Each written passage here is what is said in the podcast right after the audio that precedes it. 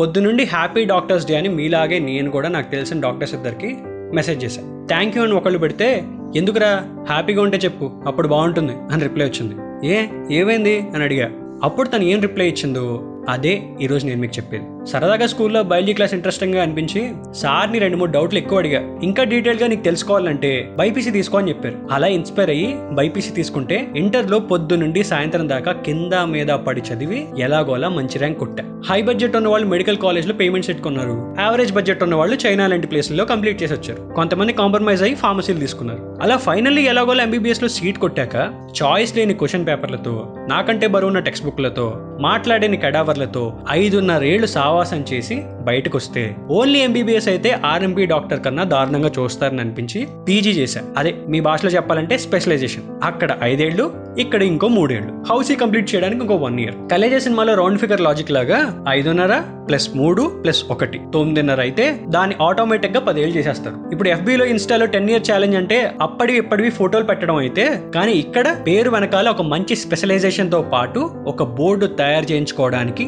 ఒక ఎలిజిబిలిటీ పొందినంత కష్టం. దాని తర్వాత ఎవరొకరి కింద పనిచేసి ఫైనల్లీ ఓన్ ప్రాక్టీస్ స్టార్ట్ చేసి పేరెంట్స్ మంచి పేరు పెట్టినా అది మంచిదే అని అనిపించుకోవడం కోసం కష్టపడాలి. అలా రా రాత్రి పగలు ఎంతో జాగ్రత్తగా తెచ్చుకున్న పేరు ఒక్క పేషెంట్కి పొరపాటున ఏదైనా అయితే చెప్పు దెబ్బలు గౌరవంగా క్యారెక్టర్ అసాసినేషన్ చేసేయడం వెంటనే ఆర్టికల్స్ రాసేయడం హాస్పిటల్లో ఎవడెవడో చేసిన తప్పులకి మొత్తం డాక్టర్ మీదే తోసేయడం. What are respectable way to treat me అని ఒక్కసారి మైండ్ కనిపించి నాకే బాధేసి అయినా సరే దున్నపోతుల్లో బిహేవ్ చేసే కొంతమందికి సారీ కొన్ని దున్నపోతులకి ట్రీట్మెంట్ ఇచ్చి కాపాడుతాం. ఇంత చేసిన అందరి దృష్టిలో నేనేంట్రా? ఒక హాస్పిటల్ కాకుండా రెండు మూడు చోట్ల గెస్ట్ సర్జరీలు చేసుకుంటూ డబ్బులు సంపాదించుకునే ఒక మనీ వోర్ అని ఒక బిరుదు. ఎరా మనీయే కావాలంటే ఫారెన్ పోతే ఎన్ని డబ్బులు రా కానీ ఇక్కడే ఉండి ఇన్ని భరిస్తూ ఎందుకు చేస్తున్నాను రా కష్టపడి చదువుకున్నాను రా అయినా నాలుగు డబ్బులు సంపాదించాలని ఎవరికి ఉండదు. ఏం మేం మాత్రం మనుషులం కాదా? మా ఫ్యామిలీ కంఫర్టబుల్ లైఫ్ లీడ్ చేయాలని కోరుకోకూడదా? సరే మీరు అనుకున్నట్టే అక్కడో ఇక్కడో డబ్బుల కోసం పనిచేసే బ్యాచ్ ఉన్నారు కరెక్టే. కానీ అవని ఎప్పటిదాకా? ప్రాణం ఉన్నంత వరకే. అవునా కదా? ఈ కరోనా వచ్చాక ఇలాంటి సిచ్యువేషన్లో కూడా పేషెంటే నాకు ముఖ్యం అని నేను బయలుదేరి వస్తున్నా నా ఫ్యామిలీ నా సొంత పాపని ముట్టుకుని ఎన్ని రోజులైందో తెలుసా? రేపో మాపో ఏమవుతుందో అని అందరిలాగే ఎన్ని పీపీ కిట్స్ వేసుకున్నా నేను భయపడుతున్నా. వ్యాక్సిన్ వస్తే బాగుండు అని నేను కూడా వెయిట్ చేస్తున్నా. ఇంత చేస్తూ ప్రతిరోజు హాస్పిటల్కి వస్తుంటే మొన్నే వెంటిలేటర్ పీకేశారని ఒక అతను వీడియో పెడితే వెంటనే మా మీద అరవడానికి రెడీగా ఉన్నారా? ఇంతమందిని కాపాడుకునే డాక్టర్కి ఒక ప్రాణం తీసేయాలని ఎలా అనిపిస్తుంది అని ఒక్కడైనా ఆగి ఆలోచించాడారా? ఆ ప్రాణం తీసి వాడు సుఖంగా నైట్ పడుకోగలడని అనుకున్నారా? Or at least the other side ఏవై ఉంటుంది అని కనుక్కునే ప్రయత్నమైనా చేశారా?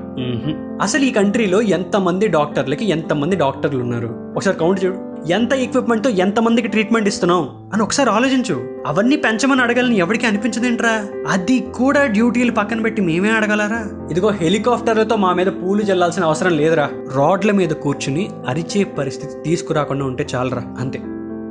Today, why all of us have gathered here? The main reason why all of us have gathered here is because my colleague, my friend, was hit, had to declare dead despite his best attempts to save the patient.